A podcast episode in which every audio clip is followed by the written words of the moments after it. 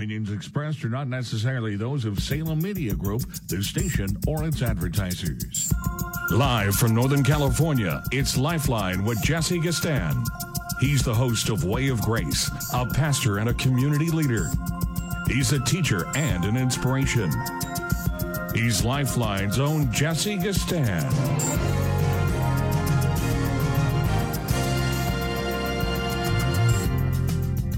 What can I say on this Monday edition of Lifeline? Happens to be February 5th, 2024. You know that, I know that. And what can we talk about for the next couple of hours? What can we commiserate about? What can we dialogue about? What can we discuss? What can we proffer? What can we excogitate? What can we deliberate? What can we analyze, critique, and draw some conclusions on for the next 2 hours? That might make us better when we leave the program than we are presently now. I think I'll start off with you by reminding you I am Jesse Gistin, the host of the Monday edition of Lifeline. Our dear friend Craig Roberts will take a hold of the helm through Tuesday, all the way through Friday, bringing you all kind of different topics, books, et cetera, et cetera. But here we are in 2024. And if you've been listening to me for years, you know what I do. I take the Bible and I aim it directly at real world issues. And I use it as a prism by which we interpret our world through the scriptures and acquire what the psalmist said, discernment to know what is right and wrong in our world. Through your precepts, oh God, do I get understanding? Psalm 119, 104, therefore I hate every false way.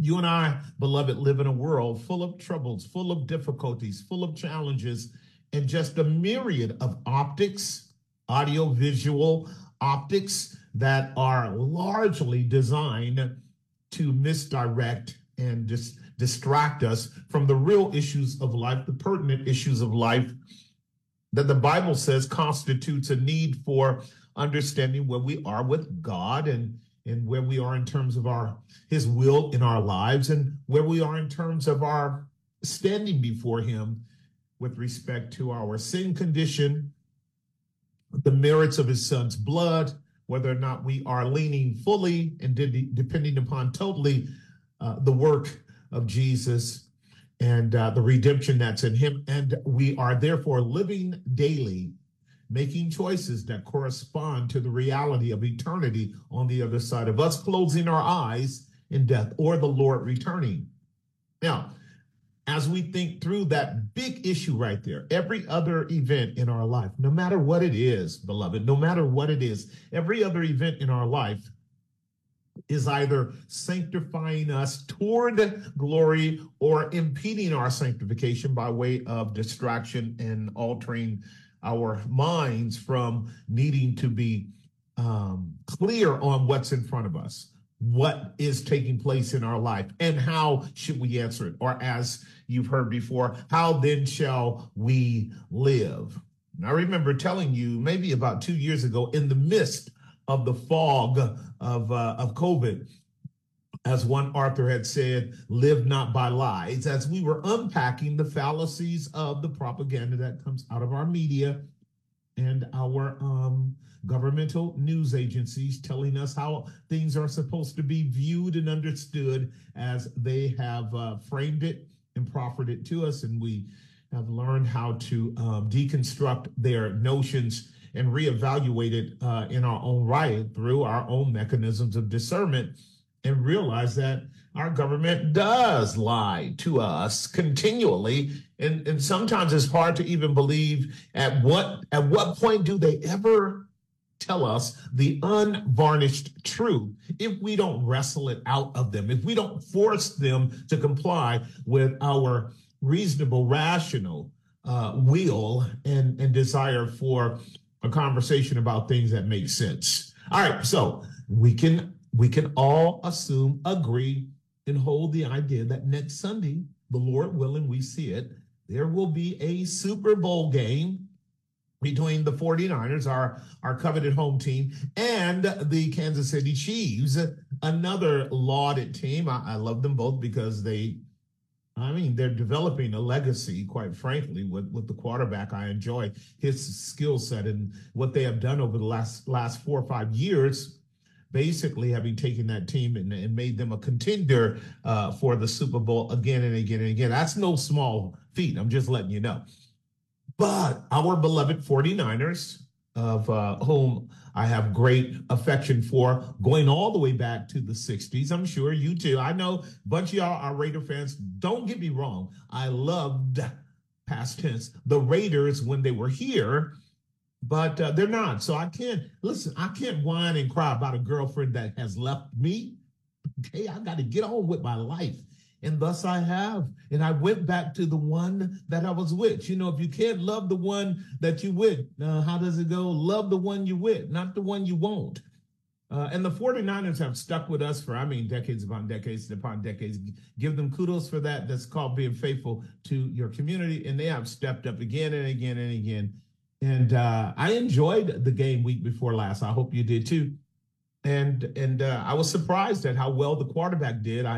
I haven't been keeping up with them for a long time because I hate the superficial woke doctrine that basically permeates every commercial in sports today. So I left off with it going all the way back to COVID.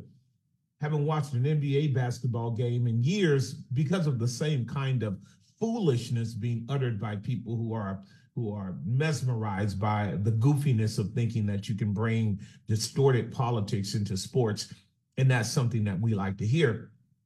But, you know, when I hear that our teams are doing well and moving forward and an opportunity for being in the playoffs, and hence I watched one game only this year, and that was the 49ers against the Detroit Lions 2 weeks ago. And as I told a real good friend of mine who is a football coach, I told him, I said, you know, I probably shouldn't have cut this TV on, haven't watched TV in a long time as well, and I'm watching the football game. I think I'm jinxing the 49ers because they just were doing horrible in the first half. So I cut it off, I'm going to be honest with you. And I went and took a nap. And I said, all right, I'll go back and see if there can be a relationship salvaged out of this thing. And cut the TV on, and lo and behold, we were up. And I went, oh, here we go. This is going to be a nail-biter all the way down to the end. And we pulled it out well. I'm sure you guys know, you guys who are sports aficionados, you know how that goes. And here we are. And so we'll get a chance, if we're healthy and, again, having made right choices, to observe and watch and enjoy the possibility of a great game next week. Who do you think is going to win? You can use that as part of your talking point when you pick up 1-888-367-5329. Who do you think is going to win? The 49ers or the Chiefs, and why? If you want to start that off, of course, you know, you and I can engage in theological discussions, exegetical, expository, scriptural discussions. If you have a question you want to talk about scripturally, if you want to raise a question around something you have heard me teach or taught in the past up to now, I'll be glad to answer your questions on this Monday edition of Lifeline. I hold to my guns until I am proven otherwise. And so I teach with boldness, with confidence, internal humility before God, but fairly clear that I do my homework before I set it out there before the public, and I think I have done the public some small measure of service over the last 20 plus years, even though I don't always toe the same line with the rest of the fellas, and that's not what I'm called to. And so I hope you do enjoy the teaching and the preaching. And if you have a question, you can ask me about it. We are going through the book of Pilgrim's Progress, and I certainly would put you on board with our 345 other Zoom classes. We have a Zoom class on Wednesday at about 6:30. And if you want to be part of that Pilgrim's Progress Zoom class, you can email me at gbchayward@gmail.com, gbc, girl, boy, cat, hayward@gmail.com. Say, hey, PJ, can I get on the class with you? Give you the Zoom information, send you the outlines and stuff. Obviously, you know what we're doing.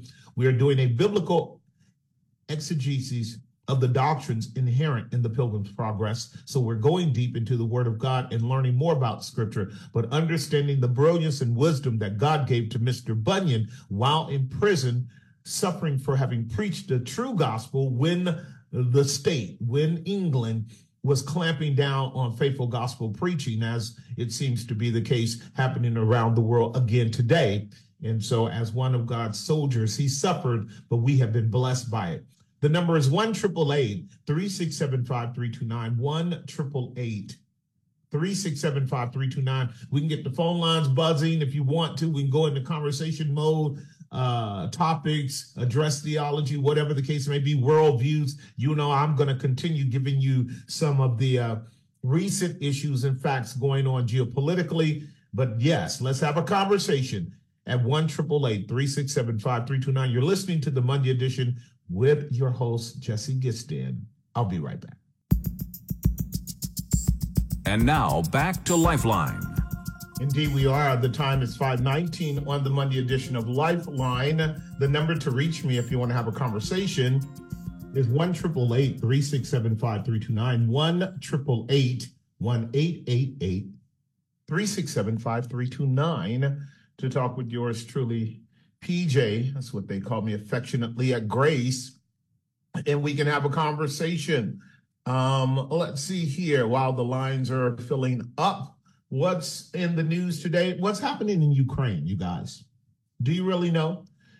Getting back to your mainstream media, your legacy media outlet, your Pravda, Neo-Pravda propaganda outlet, why aren't you being told that Ukraine is suffering absolute devastation in terms of the war with Russia, that it was an absolute debacle, that it was a massive failure in terms of all of the billions of dollars that we poured into Ukraine, and we have not fared the better? In a moment, the Ukrainians are going to give up because they're conscripting people off the street, taking men off the street. 40 years old and up, and all the way down to 18, men and women. Do nobody want to fight this war? Nobody wants to fight this war. This is a losing battle. And why does our government continue to paint a false picture of what's going on over there? Because they know here in this country as well. Guess what, y'all? No one wants to go to war for our country because they lied too much to us. The young people are clear about the lying. The old people, not so much. We happen to be trapped by the fallacy of how things used to be, if you will, put in quotes, you know, the good old days, the faithful days, you know, and these are interpreted depending upon your region, your politics, your economic status, your gender, your race, all that stuff plays a role in what we would call fond memories of good old days. And yet Solomon said, do not say the former days were better than these. This is disorientation as well, a kind of romanticizing the past when the past was pretty vile and wicked for us too. In fact, I don't know an era in which Americans, after doing enough penetrating into the facts around any of the wars that we fought, that besides World War II, that we were happy about fighting those wars. World War I, World War II are very controversial wars when you go back and do the history. Vietnam was a mess. I've got loved ones that went to Vietnam. Korea was a mess. And all of the stuff that went on with the Bushes and the Clintons and so forth, Jimmy Carter, all that stuff, the Middle East wars we've done, all a mess. Why would our young men and women want to jump on board of a Department of Defense that engages in making billions of dollars out of weapons sales and the collateral damage of human beings and geopolitical strategies that are designed to last until 2050? And the only thing that we're going to find ourselves doing is suffering the loss of sons and daughters and no real gain. I mean, no real gain. This is something we're going to come into a real crisis of awareness with here in a moment, you guys. That the idea that America can go around and establish democracies in other countries where they don't want it is a fallacy of purpose, a fallacy of reason, a fallacy of history. It's fallacious historically. It does not work. We're not all that good at being democratic in our own country. Truth be told, we're not that good at being democratic in our own country. Why do we think we can sell it somewhere else? Is this merely a sales pitch that we've been engaging in over the last 70, 80 years of liberating countries from tyranny and socialism and Marxism and all of the other kind of totalitarian models of governance? Is this a sales pitch for us simply to dominate portions of the world through NATO or the UN? Is that what this is possibly? Hint, hint. Because I can tell you, if you look at what's going on with the nations around the world, they're pretty sick and tired of American prevalence, quite frankly. And again, if you look at Israel, Israel's a mess. Notwithstanding what happened on October 7th, when you go back to October 6th and you go back 20 years and 30, 40, 50 years, you realize why they were in the debacle that they were in and leading up to this response that took place then. Nobody wants you to do that, but you have to. You have to. You have to just look at what's going on when a bunch of people are being controlled, dominated, hurt, harmed, and abused, and you don't find a policy that can enhance them as a people group, help them come to a level of fullness so that they can operate out of some autonomy and freedom, then you're going to have what we had here in America. I mean, America could not survive if we didn't get over slavery.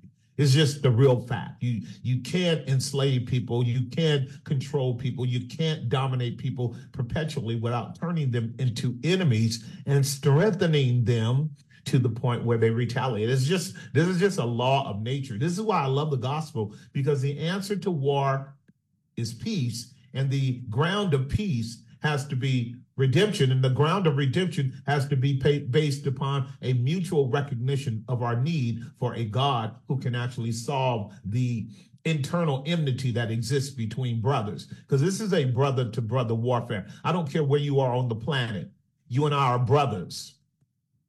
I don't care how light you are, how dark I am. It doesn't matter if I'm from Africa and you are from Ukraine. You can be all the way over into the far regions of Russia. You can be from Iceland. We're brothers. This is the fact of the matter. And once we get over the superficiality of melanin and superficiality of nationalism, which I think is constantly reinforced by these war games our nations play, then we come to understand that, as the Bible puts it, this is Cain and Abel all over again. This is Isaac and Ishmael. This is Jacob and Esau all over again. This is all that's going on. Forget the religion. The religion is part of the propaganda scam, I can assure you.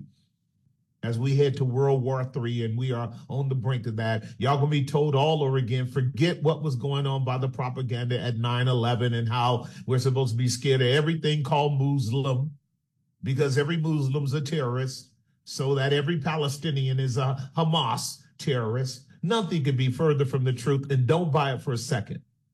Like the young people don't buy it, and I don't blame them. Like people after a while picked up on Vietnam and realized we were the ones that instigated that whole thing and thinking we could take over their country. And what did we discover? They did the same thing that the Palestinians were doing. Digging tunnels in the ground, hiding underneath the ground because of our military force. And when we got on the ground, they tore our butt up. I've talked to Vietnamese. I've talked to war vets from Vietnam, and they've told us explicitly it wasn't possible to beat them on the ground.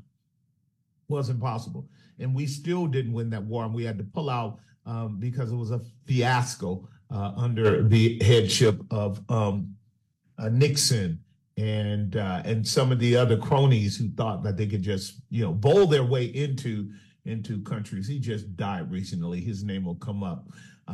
Russian cat that we thought was some absolute brilliant individual, and all he was a globalist. And here we are. We're halfway into the globalist agenda. There's no doubt about it, but we're not there yet.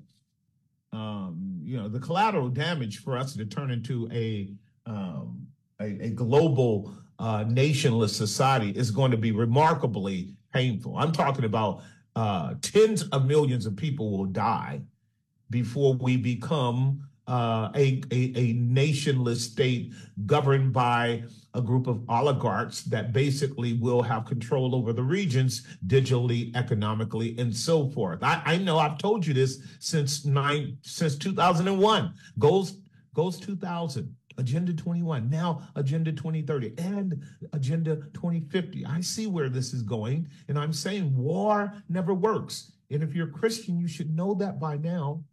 War simply destroys. It never builds up. It never edifies. It never grows. And so we got to change our policies, ladies and gentlemen. If we're going to be a strong nation and not just a bully nation, you can't win a fight by bullying.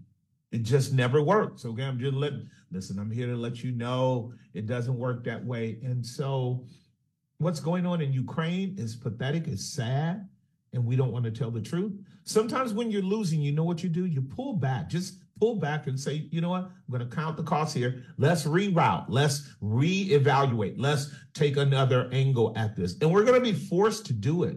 We're going to be forced to do it. That's why China and Russia are already developing a relationship to break away from the dollar and go back to the gold standard. And we're going to be fit to be taught. This is why we're headed to World War III right now, because our war game plan is not working. You know what insanity is. Of course you do. Doing the same thing over and over and over and expecting a different outcome. That is not wise. The number is 1-888-367-5329, 1-888-367-5329. Not to mention the massive bleeding at the borders of Texas. Got to talk about it. 1-888-367-5329. When I come back, we'll have more, and then we'll get to the phone lines on this Monday edition with PJ. We'll be right back. The words you are about to hear are taken from letters sent in by members of the Trinity Debt Management Program. Dear Trinity, today I'm making my final credit card payment. Before I came to you, I was in a constant state of anxiety and panic, but now there is hope for my family's financial future. Working with Trinity made me understand that I'm not alone. You really do help people. Your kindness will never be forgotten. Without Trinity's support, I would not have achieved my lifelong goal of becoming debt-free. We saved a lot on interest and penalties, of course, but the reward was the gift of human kindness. Trinity has carried me through a very difficult time in my life. You're amazing. I used to feel so anxious and hopeless. Now I feel grace and peace. God bless Trinity as you continue to help others become debt-free. If credit card debt has you down, call Trinity at 1-800-793-9159. That's 1-800-793-9159. If you are 65 or older, you know this. Watching your hard-earned dollars fly out the window on healthcare costs is so frustrating. But here's some great news. If you were just notified that your Medicare costs are increasing, a program out there can really help you with your medical bills, and it's worth taking a minute to look into. MediShare 65 Plus.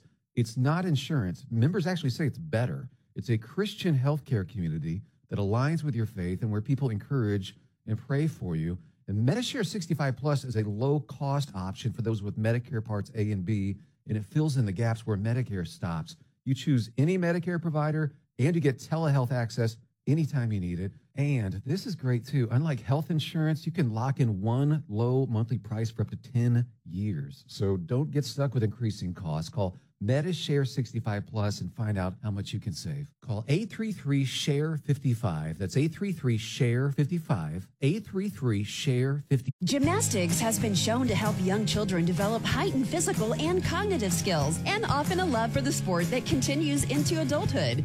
That's why Interstellar Gymnastics offers classes for all skill levels, from beginners to Olympic hopefuls. Centrally located in Santa Clara, our seasoned coaches have helped develop some of the area's top talent. Visit InterstellarGymnastics.com to sign up or get your kids started with a free trial class. Call for details or visit InterstellarGymnastics.com.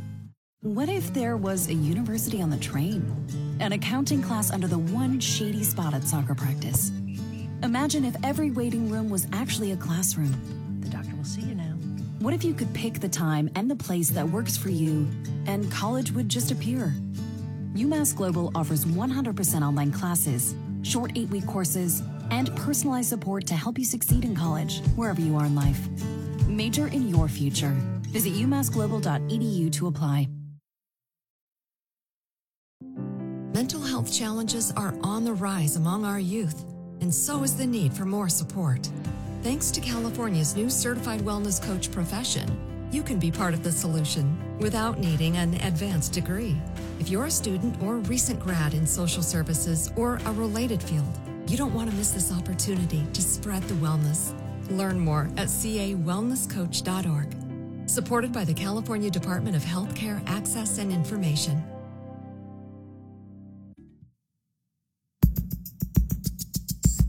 And now back to Lifeline.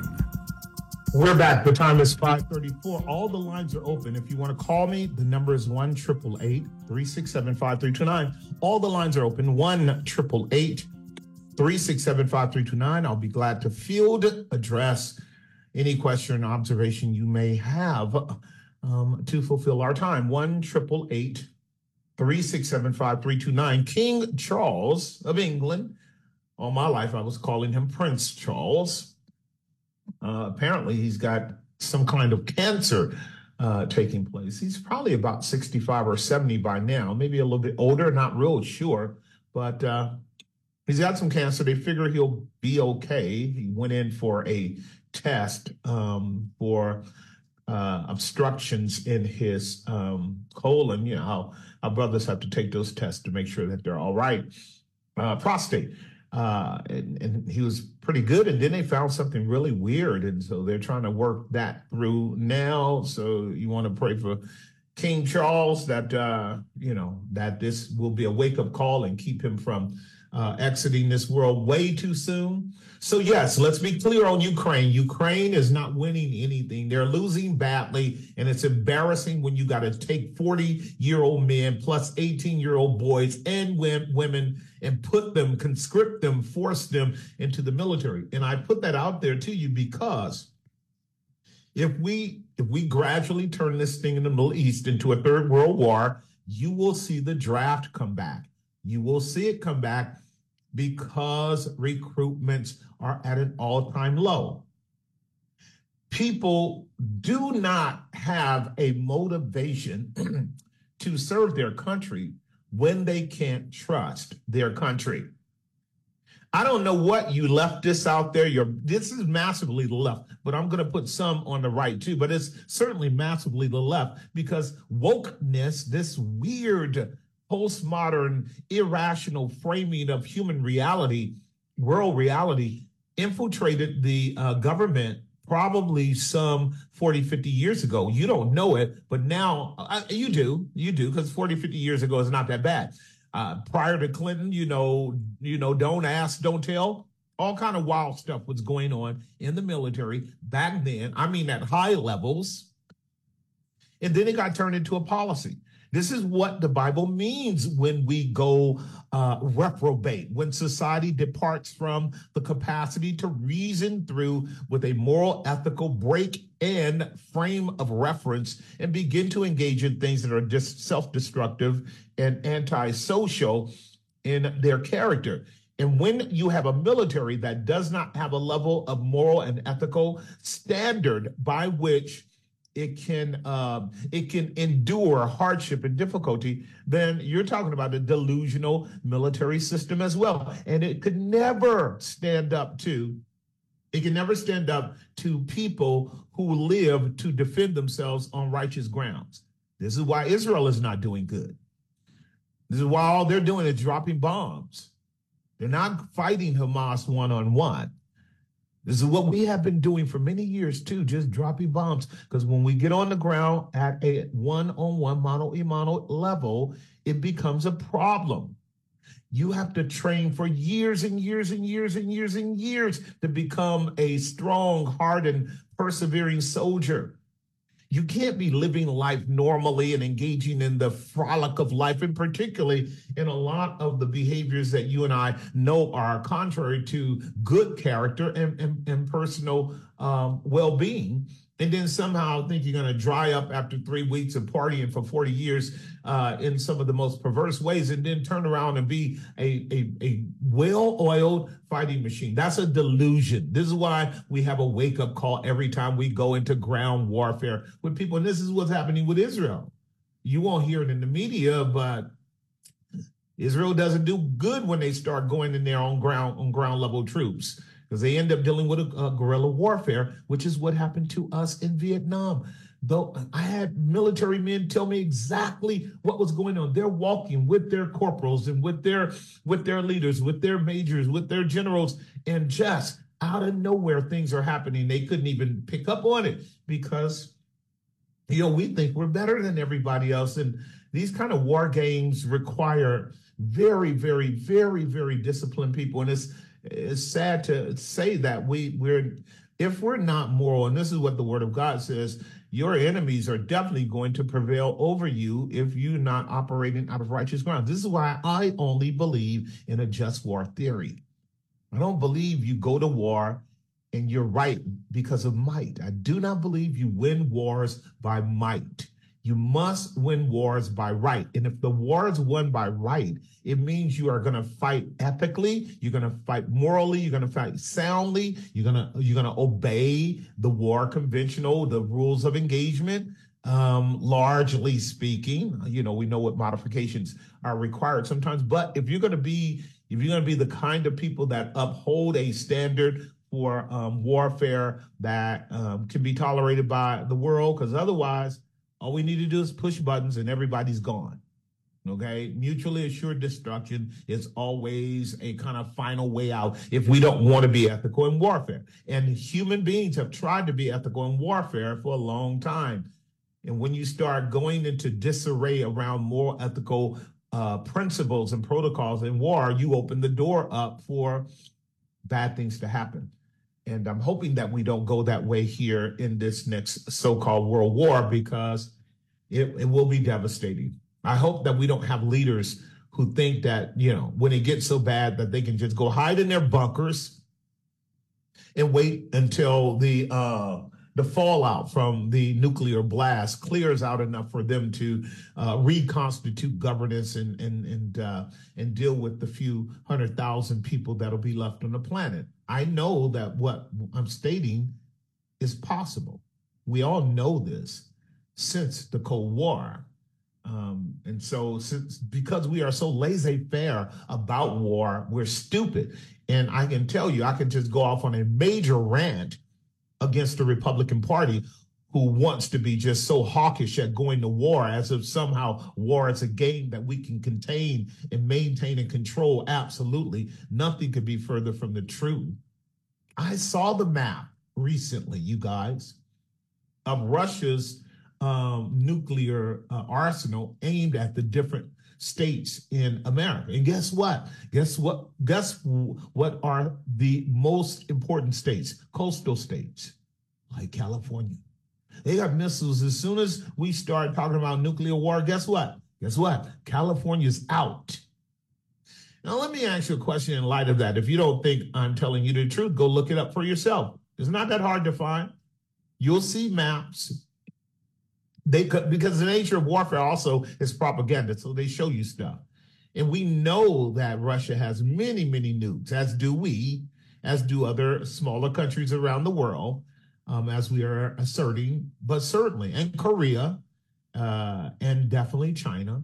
So if your Governor Newsom, you know, gets his kahunas up right along with the rest of the governors and the president, I'm gonna go to war, let's go to war, let's nuke.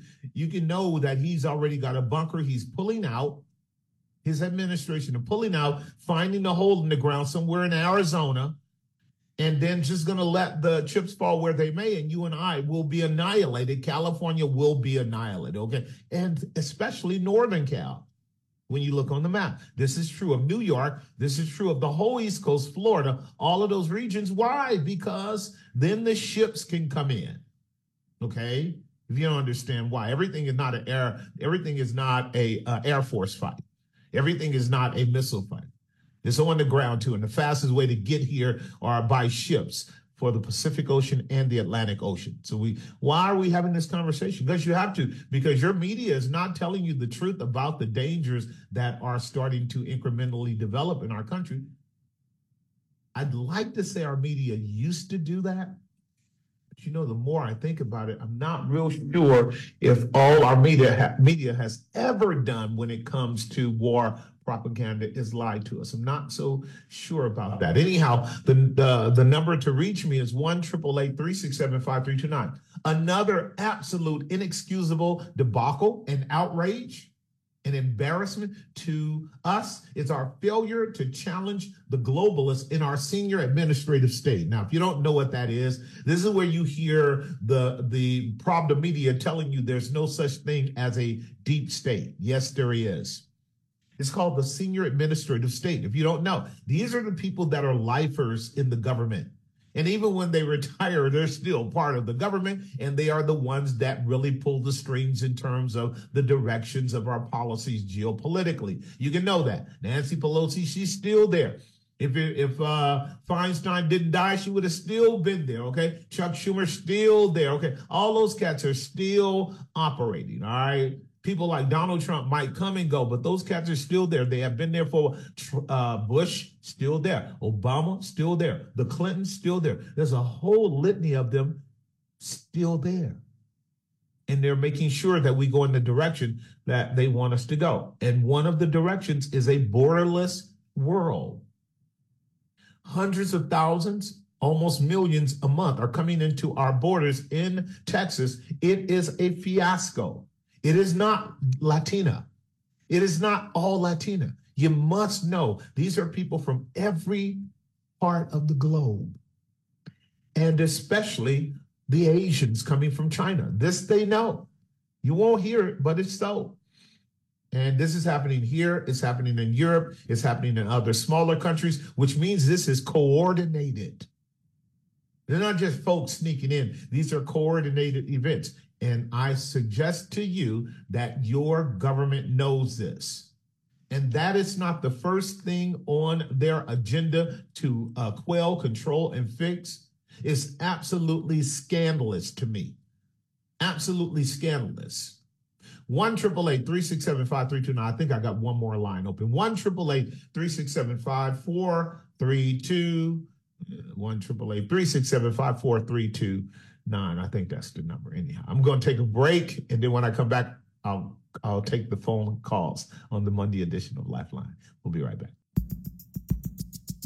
To join the conversation, call 888-4KFAX. That's 888-4KFAX. And now back to Lifeline. Indeed, we're back. The time 5:50 on the Monday edition of Lifeline. We've got 10 minutes in this segment. All the lines are full now. We can have some conversation and some dialogue. Let me see if I can pull up my screen here and get us going. Let's go to line number, let me see here how I can squeeze this in. Let's go to line number one and talk with Idris from Hayward. Idris, are you there? Hey, how's it going, Pastor? What's going on? What's going on, my buff little brother? What's going on? No, you the buff homie. But yeah, I missed the past couple of weeks, so I'm gonna throw a lot of things at you. Sure. First off, Niners cheese is gonna be sensational. But I'm not sure if you noticed, but Brock Purdy is a really stout man of God. Like, he's really impressive for his age. Like, he really goes out of his way to let me know about the gospel. So you should check that out. I love that. Hold on. You know, we love that, because I mean, if we gonna redeem anything, it's got to be straight up Jesus. And I mean, I've never even, the dude is cool with me. I think he has really good athletic skills. So I'm very impressed with that. So I'm glad you told me that. Oh yeah, trust me. You look up a video. He gives you some straight John MacArthur type stuff. I'm like, what? Go ahead. But anyways, I don't know if you've seen a show called, are you familiar with the show The Chosen? Yeah. There's a lot of controversy going on about it. Okay, yeah. So I want to just, I've been watching it, and I want to get your thoughts on that. Other thing I want to ask you about was Chat GPT, AI, your thoughts on that. Also want to get your thoughts on the whole, it looks like Trump's going to be the Republican candidate, what's going on with Biden. And the last thing I want to throw out there is I didn't get to talk about the whole movies and the conditioning. And not to say a movie, but one thing I've noticed in like the last year and a half is how they have constantly have gone off their way to try to make these super masculine women and these men that are just like sitting back. And I'm watching action movies, and it's the woman that's fighting and doing all this, and man standing around watching. I'm like, what is going on? Like, that's like the new thing. I'm like, don't get me twisted. I watched Terminator 2. I love me some Sarah O'Connor and all that stuff, but sure, they doing a whole nother like, to where I'm like, I have a 1-year-old niece that I know they're going to grow up in this era really thinking that they're like the things that God has created men to do. It's like the last Matrix I watched, it was about Trinity and not Neo. I'm like, what's going on? But anyway. Right. No. Stay with me. This is what I want to do with you on all those questions, because you're not going to carry this to the end of the hour. So you and I got a whole 7 minutes. So because I forgot the other ones. I want to start with the last one first.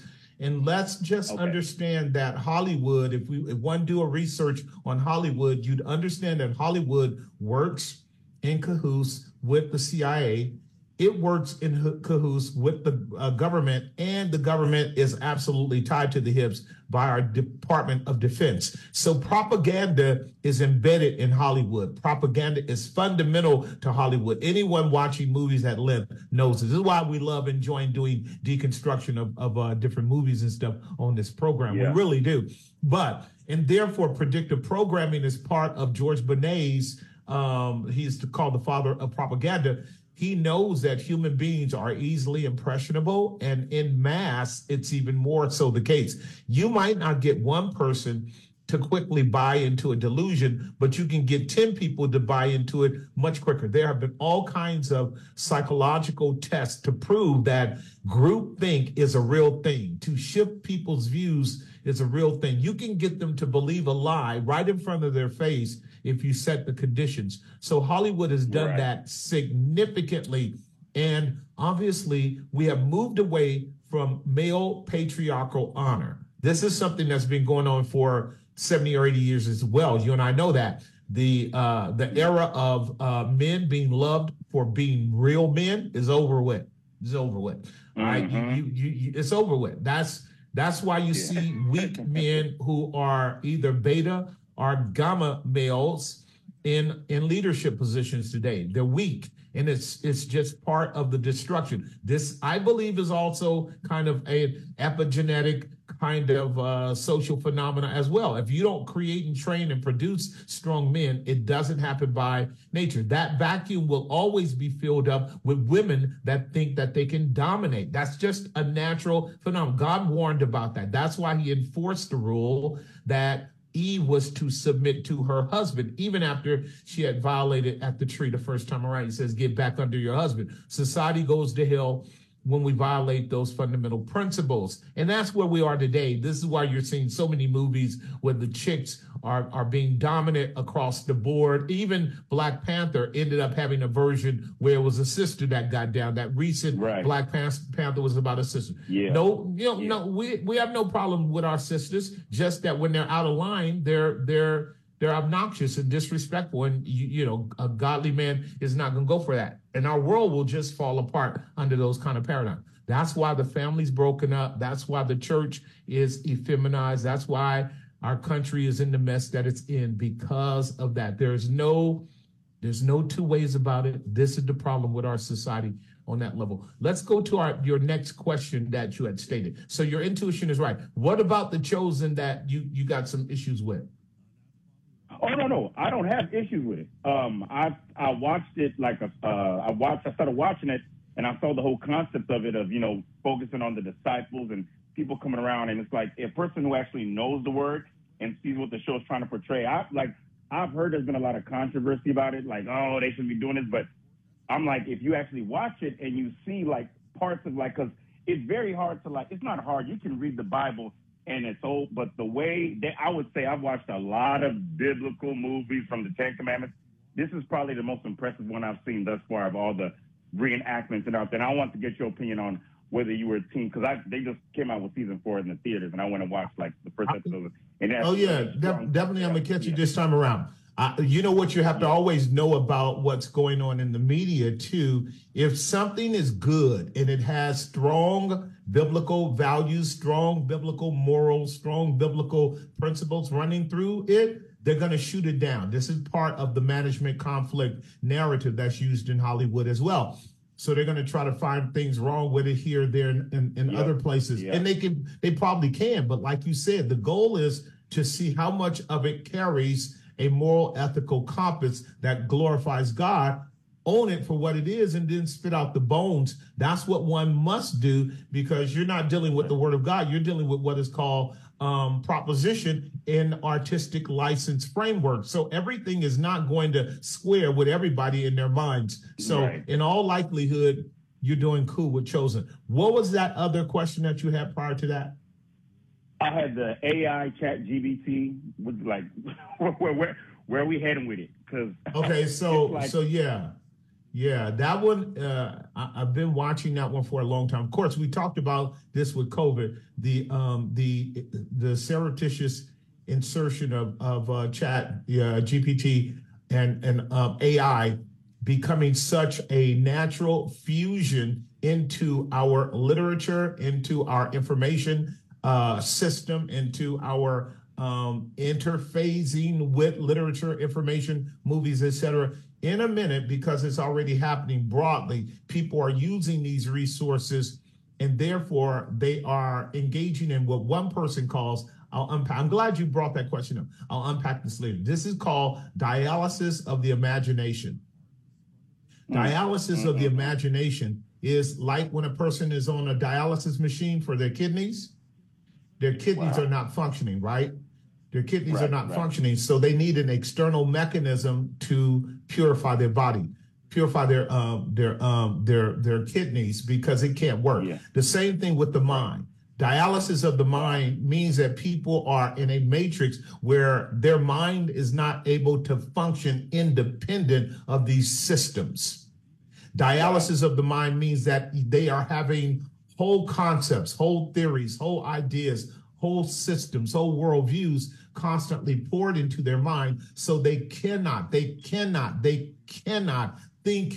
independently in any full-fledged developmental kind of process. They can't hold, they can't construct, they can't maintain an independent worldview without this kind of external mechanism feeding into them. So essentially, this is exactly what the word of God is saying. God gives them over to a strong delusion that they should believe a lie because they didn't have a love for the truth. Truth liberates you from systems and mechanisms so you can think clearly. Of course, either we're going to think biblically or we're going to think carnally. You know that's the case. So the Antichrist system, it's all about trapping your mind.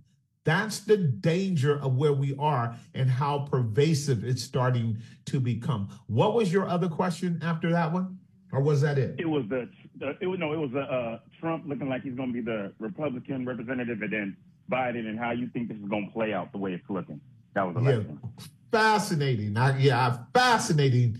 This one is fascinating. You're going to hear me talk more about the presidential election as we get up into May or June, because I do think we already are in World War III, and however way they play that is going to keep Joe Biden on a pivot as to whether or not he declares martial law, he declares a World War III, the government gets involved in it. I mean, we're doing scam wars right now because Congress hasn't approved of a war in decades. But the point being is that if we go into a full-fledged World War III, Biden and Trump won't be doing anything. Biden will sit there as a kind of emperor, as I say these presidents are, and we'll ride this out until this thing clears up. That way he doesn't have to go to jail for the crimes he committed. And then the left will have the right to say, well, you know, we don't want Trump, because Trump is beating Biden so bad it's not even funny.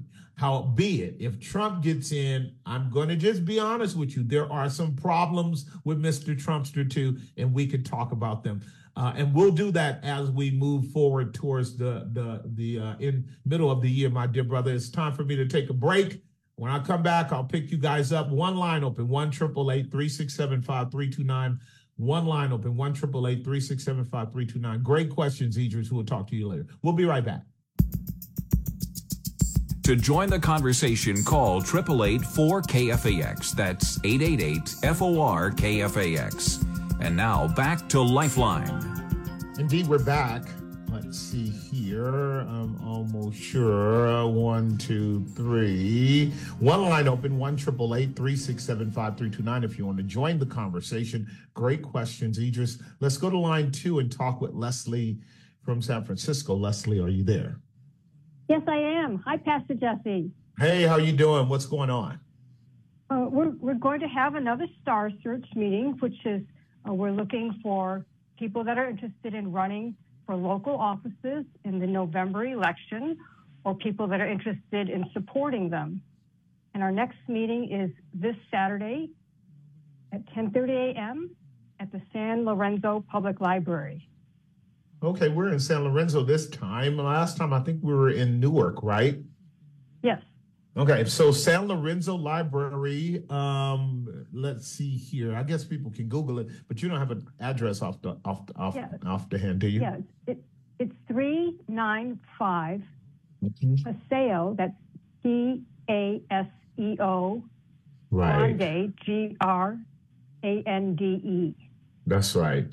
Paseo Grande.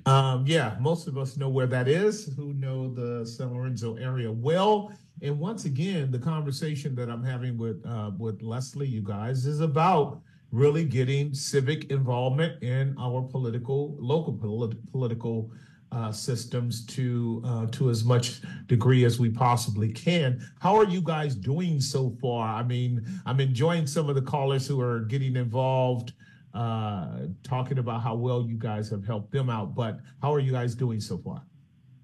We have about 26 candidates in various stages of filing or in their candidacy. We have about 5 candidates in the Oakland area alone, and we have like 3 people running in the primary. And so there are a lot more races actually that are up in November. So we're expecting a lot more because people have to get over the primary first, and then they start thinking about the general election.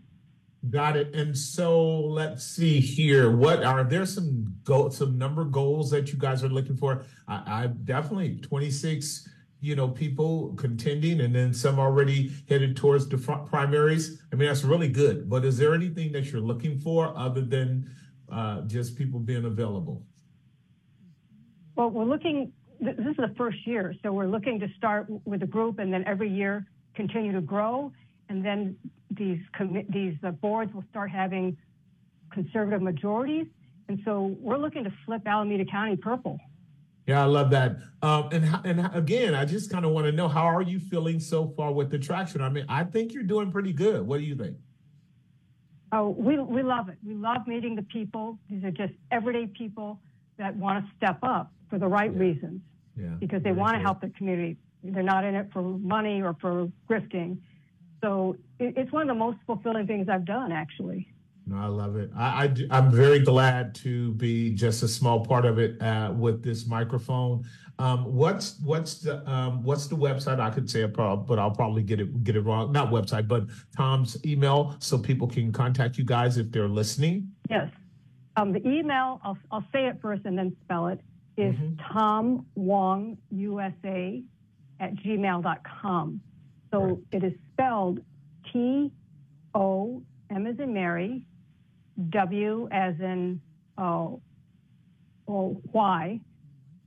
O, N as in Nancy, G as in girl, USA at gmail.com.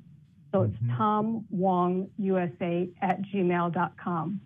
Yeah, very, very, very good. Excited, thankful for you guys' labors, thankful for our co-mutual participation, and particularly, kind of at the ground level. I mean, may Tom grow in his aspirations towards civic duties as well. I'm pretty sure that God will use this to kind of cultivate some support as well. And it's a real model of starting you know, at a fundamental level, if we're faithful in little things, God can make us faithful in much. That's the way I see it, Leslie. So I'm very thankful that you guys are operating at the humble level of just, you know, ground level politics. And to me, you're right. This is where it's going to begin. And having a long-term vision is probably strategically wise. So just kudos for everything that you guys are doing.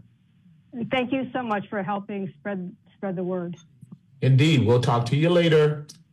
All right, we're going to go to line number, let's see, what is that? 3, and talk with James from the Bay. Line number 3, James from the Bay. James, are you there? Hey, PJ, how you doing, man? I'm good. Enjoy talking with our girl Leslie and Tom. They seem to be picking up some traction. Just really good to have them, you know, doing the work where people can do more than talk about it, get on out and be about it, and impact our local Bay Area as salt and light. That's what Jesus would have us to do, no matter what our gifts are, employ them for his glory. I'm super glad that a lot of the crazy stuff that came out of COVID allowed us to be more proactive strategically at some of these fundamental levels, because people have different gifts in different areas, and that being the case, they can serve as salt and light in these different communities, spaces, and in these different contexts. And I'm glad we can help. What's your thoughts today, man?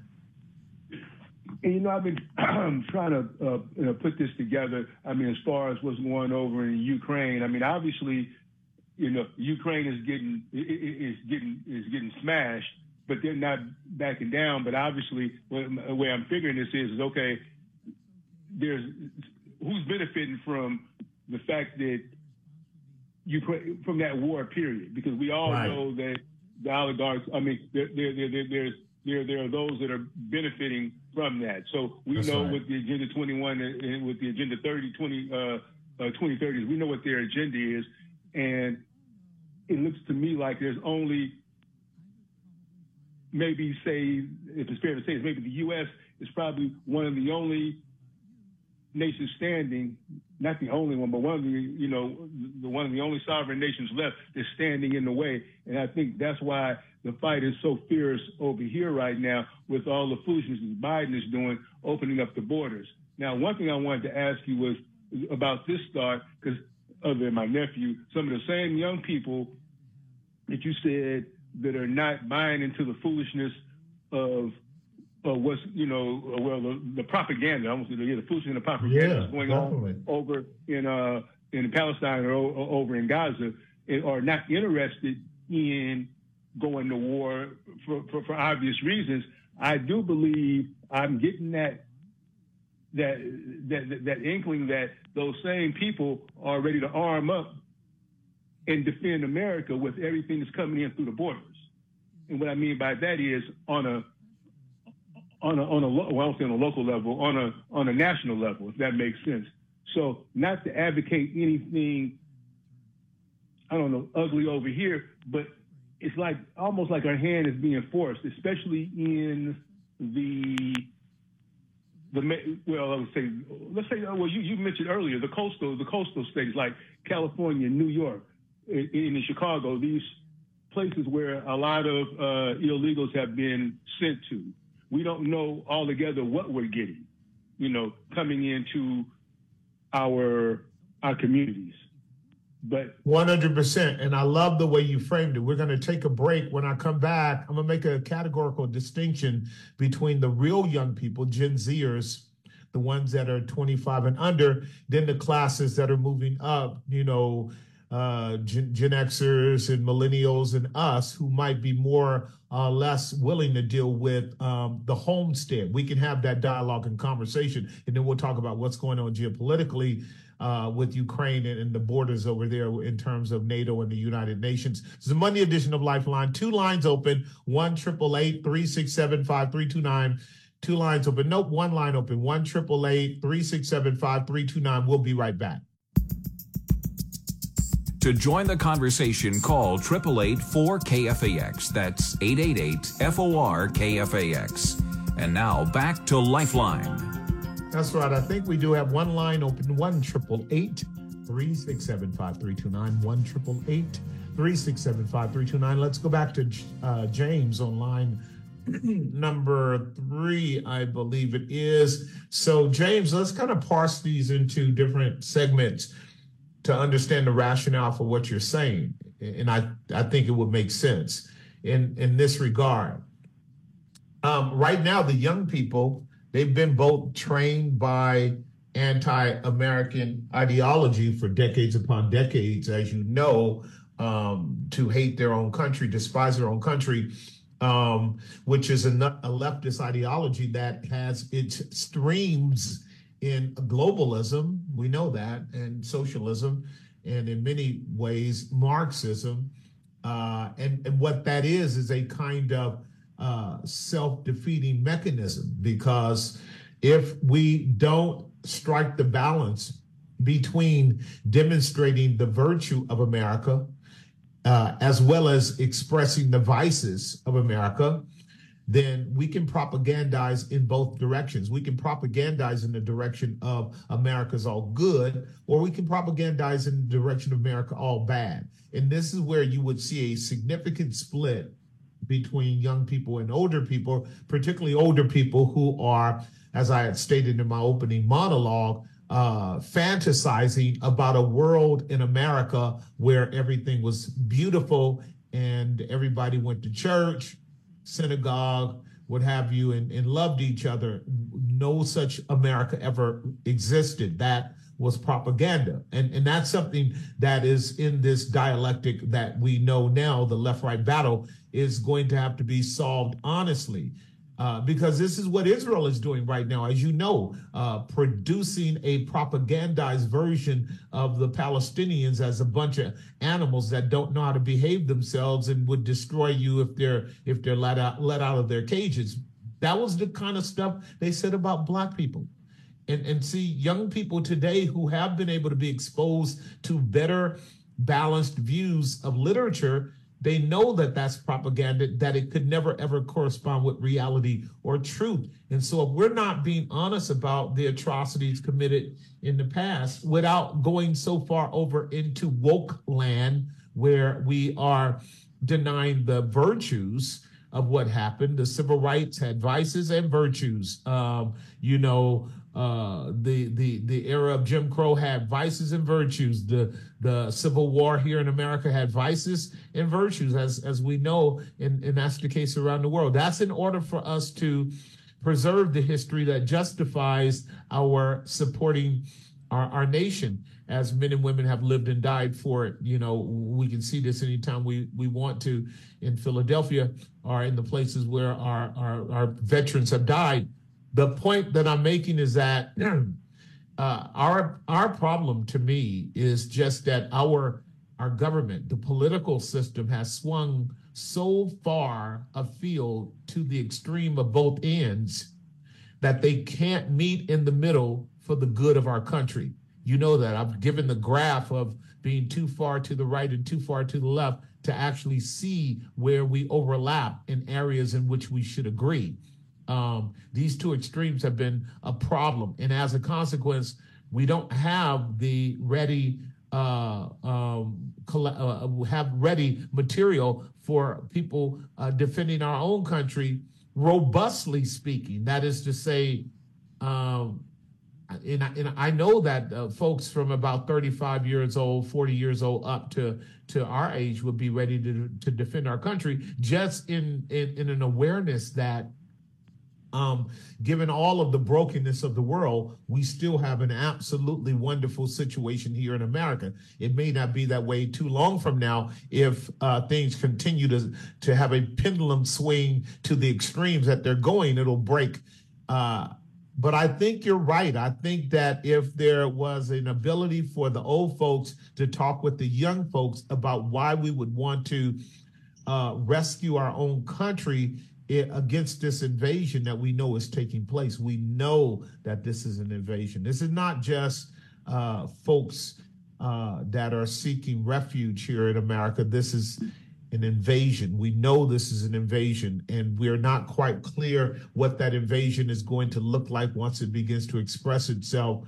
But there's no other alternative but that when there is a kind of over-the-top assault by whether it's Korea, whether it's China, or wherever, or Russia, that on the ground, when people begin to show up, having proven their allegiance to those other countries, then we're gonna have to fight for our space and our rights and things of that nature. And we would hope, you and I would hope, that we could have conversations with young people that would help them to see that this is a common interest for which we have to both fight. That's the kind of scenario that I'm looking at right now, if that were to come down that way, which would mean for those thousands of people that are listening to me right now, as comfortable as you may be with your notion that, you know, old people can, you know, pull out their musket rifles, no pun intended, and be ready to defend our own country if we look up and our government has sold us out and are willing to let us go through the atrocity of some kind of covert civil war with aliens from other countries.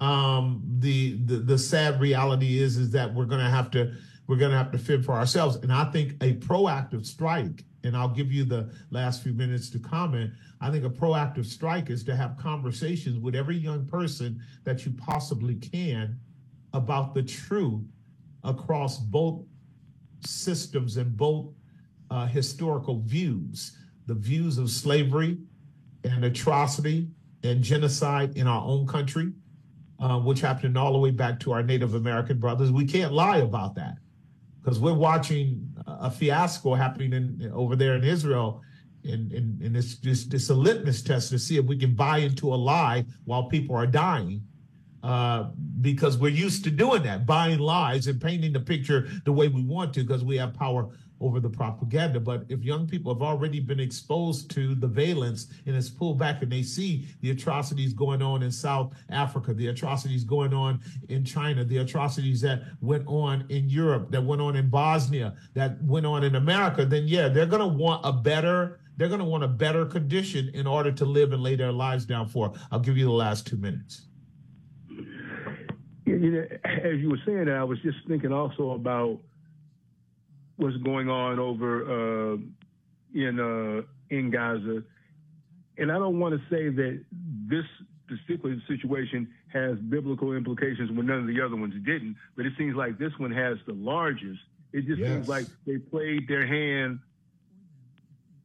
I mean, they showed their hand so much this time that, I mean, it's like there's no turning back. Now, I mean, I could be wrong, but because I'm not up on it, but when you start trying to use scripture to justify your position, and it's obviously wrong. Right. I think I had shot out a question. I was thinking about some stuff recently on a video you sent out. I guess that had to do, unfortunately, with our brother back there from Cleveland, Truth for the Day, Alistair, not to make up another subject. But, you know, which one of those caught it. Are... I caught it. Yeah, let me make an observation while we have about a minute to go. I won't deal with Alistair now. Obviously, you know, we could have that conversation, but I'll tell you where the corollary is. Can I tell you where the corollary is? Absolutely. Here's the corollary. Here's the corollary. So our brother Alistair slipped into some poop that has to do with the full developmental trajectory of leftist ideology that is rooted historically, as you and I know, in a destruction of the patriarchal model of relationship. And the idea that homosexuals constitute a real marriage is a complete assault on the revelation of God redemptively in Christ. Once we capitulate that position of biblical marriage constituting a man and a woman, once you lose that, there is no reason to believe in God in any right way. And the pseudo-Zionism of the Middle East is exactly the same thing, because they promote the same thing. We've already talked about Israel being a kind of hyper-liberal society that is wide open to all these other things. So the corollary is that a false Zionism results in a carnal, worldly system that is rooted in and dominated in power rather than in principle and rather than in truth. And it cannot but show up in the evidences of Romans chapter 1, if you can see the correlation. Romans chapter 1 is what you're dealing with big. And Romans chapter 1 is what Paul is saying will happen to any society that violates Torah at the proper level.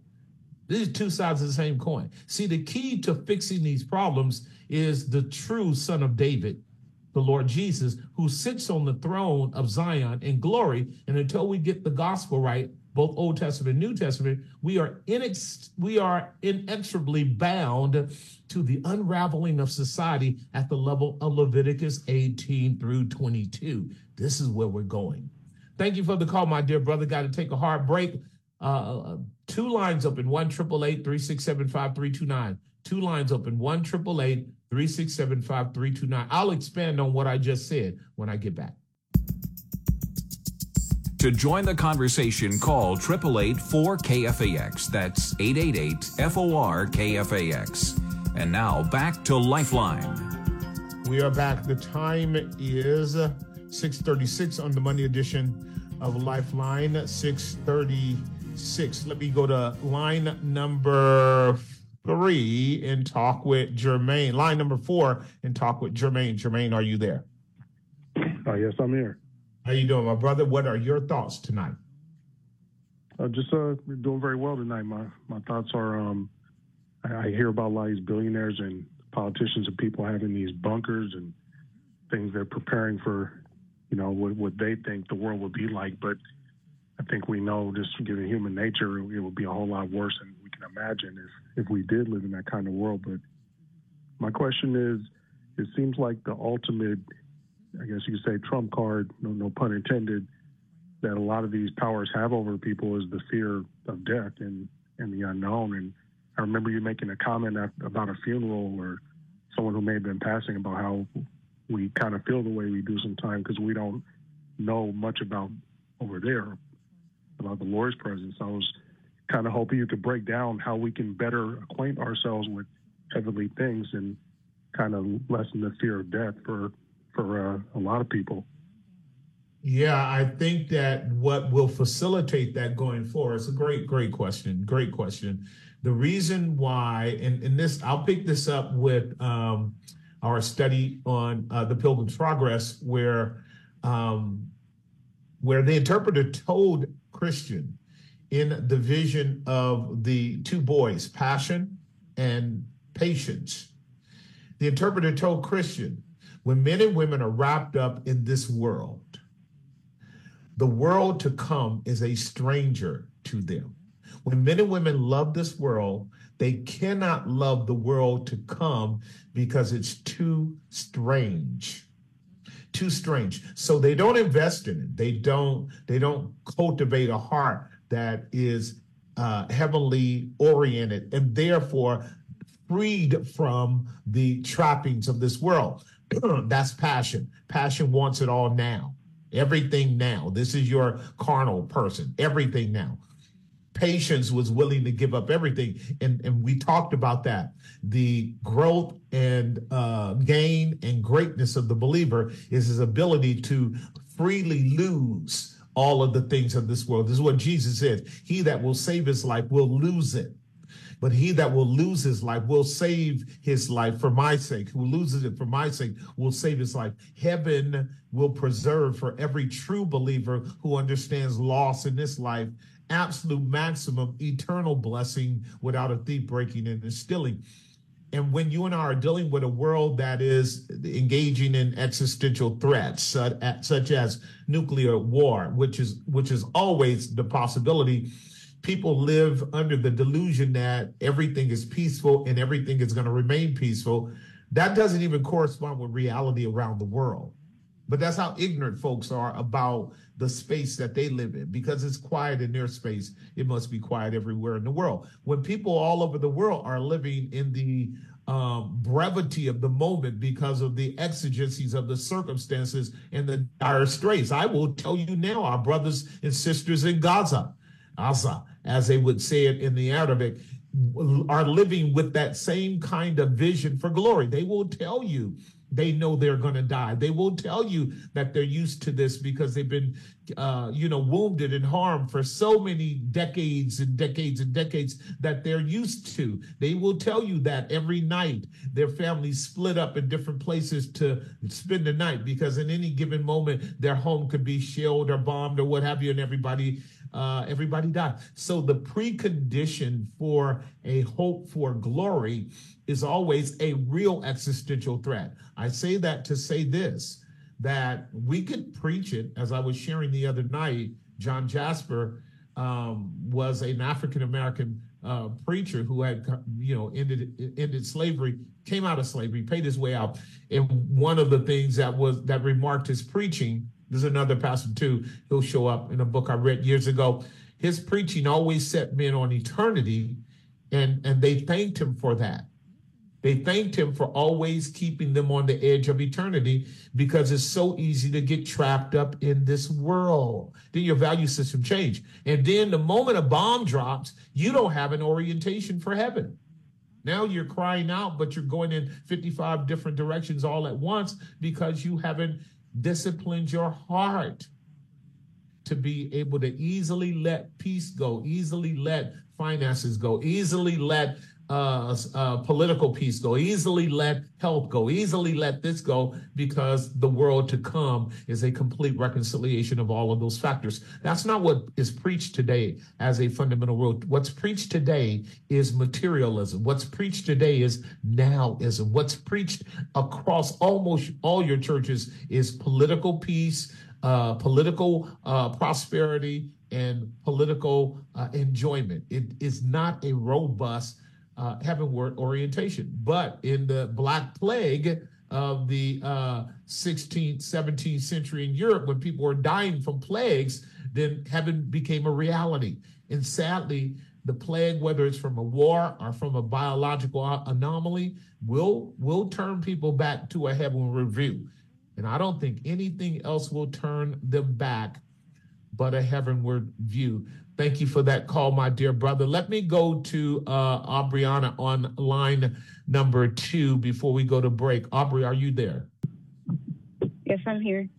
Hi, young lady. What's going on? What's your thoughts? What's your question?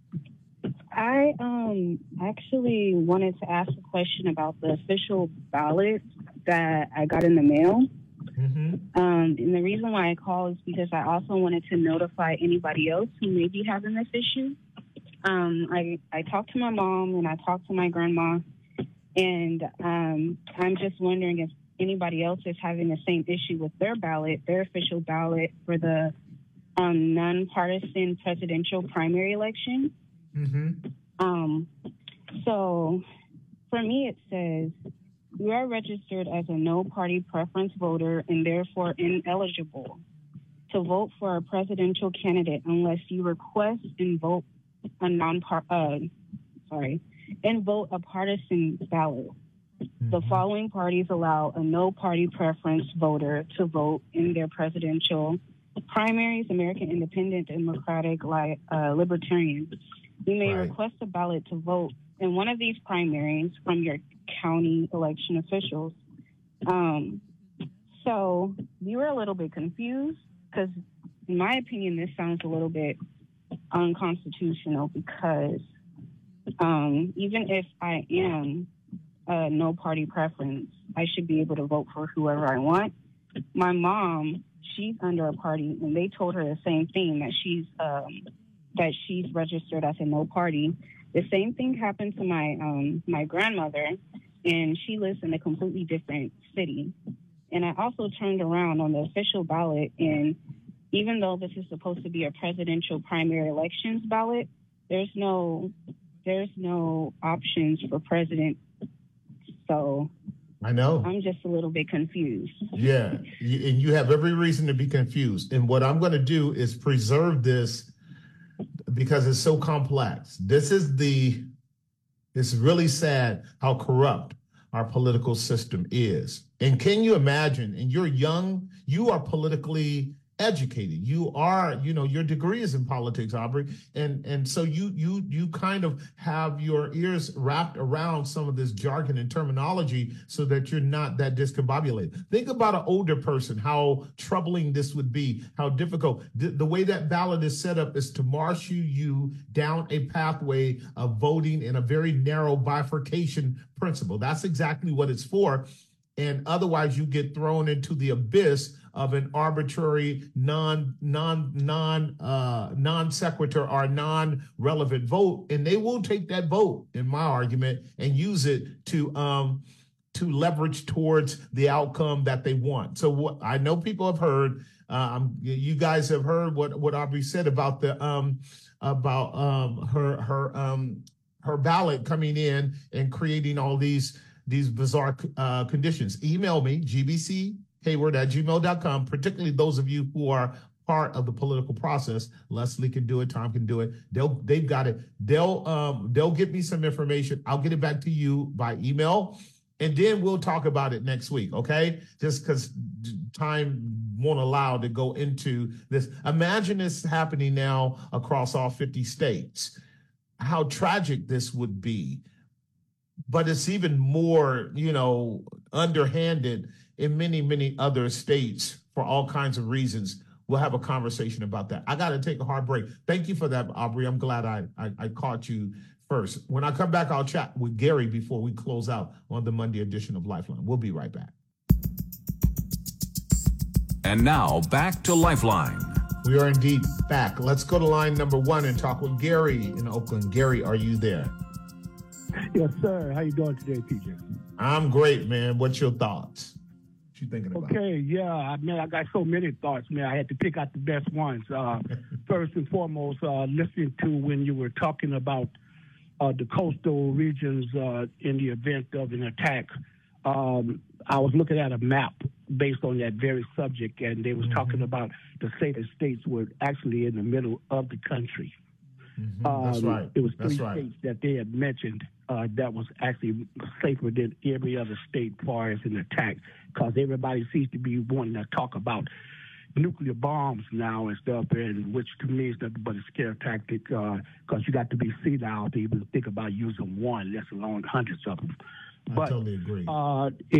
It's a possibility, you know, and I pray that it doesn't come to existence. But also, I had a flashback to when 9/11, because we mentioned that too, about boots on the ground, and this explains a lot to why America always bombing from the air and stuff, because they said that they don't want to submit boots on the ground. But what it is they know that our troops will literally get the butts whooped on the ground. Right. I mean, that's right. You know, there's no doubt about it. Okay. So, yeah. Because anytime you got men out here putting on dresses and everything, what good are they going to be during the war? Not other than collateral damage for hostile men who are trained to rape men and women. Exactly. Right. Exactly. And really, you know, sad. My mom, she had asked me at the 9/11 features, well, Gary, if there was a war to break out, would you go fight? I said, I would not go fight on another man's ground. I said, but I would fight protecting my ground. Absolutely. I said, because I have so much to lose here, nothing to gain there. Okay, right. So, except for the business tycoons and those with the money. All I'm saying is that you know, our young people, they are so, you know, I give them a lot of credit because they don't let world situations affect them, but they need to waken up and wisen up to it. But it does affect them, so they need to be more vigilant about what's going on and what also affects them. The party playtime is over. It's time to get real with what's going on in life. That's just right. I just had some opinions about some of the things that you were talking about. No, they're all good, man. They're definitely all good. And this is what I said to James. I'm saying to everybody, Gary, that what our young people lack, they cannot get on their own. And this is why the world was never made by God, for there to be such a generation gap between the old and the young. That is a diabolical system set up by a Marxist extreme tyrant versus victim mentality. the generation gap philosophy was rooted in the upline engaging way too much in materialism, narcissism, selfishness, and carnality to maintain a connection with the downline at the level of being able to speak into the downline's life effectively and productively as a source. This is, I've shared this before. This is so very simple. And this is why the Proverbs would say for the young men to honor the old men. To honor really means put yourself in a position where you can benefit from what they say. The only admonition that I would give to older men is stop being fools and have something wise to pass down to young people. Don't think just because you're old that you're wise. The Proverbs make that very clear. That we should be able to learn from our experiences, frame them in a way to package them in a manner in which the young people can get it. And therefore, the young people appreciate us. What that does is it increases their peripheral vision of the world because it becomes a shared vision, a shared narrative. Yes. That's the way it used to be. Young people sat around the older people, men and women, and the older people poured into the young people, and the young people shared with the older men and older women so that they could collaborate around the destiny of the young people. There's no division here. The division is a sad division of selfishness. And we know that, particularly you and I, Gary, in the African-American community. Way too many years wasting our time trying to enjoy this life and stay young and not being connected to the downline, which was coming up as we were coming out. And now that we're out, so many old brothers and old sisters don't even have a way to talk to young people. Much of it is talking over their head in a kind of language dynamic that's so old and archaic that the kids can't even resonate with it, or talking from a point of hyper-authoritarianism, which is a front for insecurity, because you know intuitively these kids are sharp and they may call you on something, challenge you on something. But if you have a relationship with them, then even if they did respectfully say, can you explain yourself? Then all you and I want to do is explain ourselves to them so that they can get it. But we are living in a time where those kinds of relationships have been destroyed. So we got to reestablish relationship. I'll give you a little bit before we close it down. Yeah. And I have one more point that I was listening to the lady who was talking about the ballot. If I'm not mistaken, I think I heard, I haven't looked at it yet because I know I got a message that mine was being put in the mail, that there was something clause or something in stating that if you wanted to switch and vote for a party that wasn't your party, you had to change your preference to that party. I'm not sure. No, right. Wait a minute. I don't think I heard that right. Okay. You're telling me I had to register as a Republican if I chose to vote outside of my democratic seat? You know, so now what? No, listen, we have to talk about that later because my time is winding down. Okay. I want all of us to do the research. I want all of us to do the research so we're on the same page when we have this conversation next Monday, Lord willing. Thank you for the call, my dear brother. We are up on the end of our time. If you want to join me in our Pilgrim's Progress journey, email me, gbchayward@gmail.com, GBC lowercase girl, boy, cat, hayward@gmail.com, and enjoy the study with us. Tuesday night Bible study, 6:30 at Grace. Wednesday Zoom study, 6:30. Friday Bible study, 7 o'clock. Of course, worship it on Sunday. Phenomenal time with folks from every ethnic group under heaven, enjoying the one Savior of the world, the one mediator between God and man, the man Christ Jesus. He alone can bring you the peace that passes all understanding. And so that's it for our program today. Until next time, the Lord bless you. The Lord keep you. The Lord cause his face to shine upon you. The Lord lift up his countenance upon you. The Lord be gracious to you. Jehovah be gracious to you in his chesed, which comes through the person of his son, Jesus, Yeshua, Messiah. He is Jesus the Christ. I am the way, the truth, and the life. No one comes unto the Father but by me.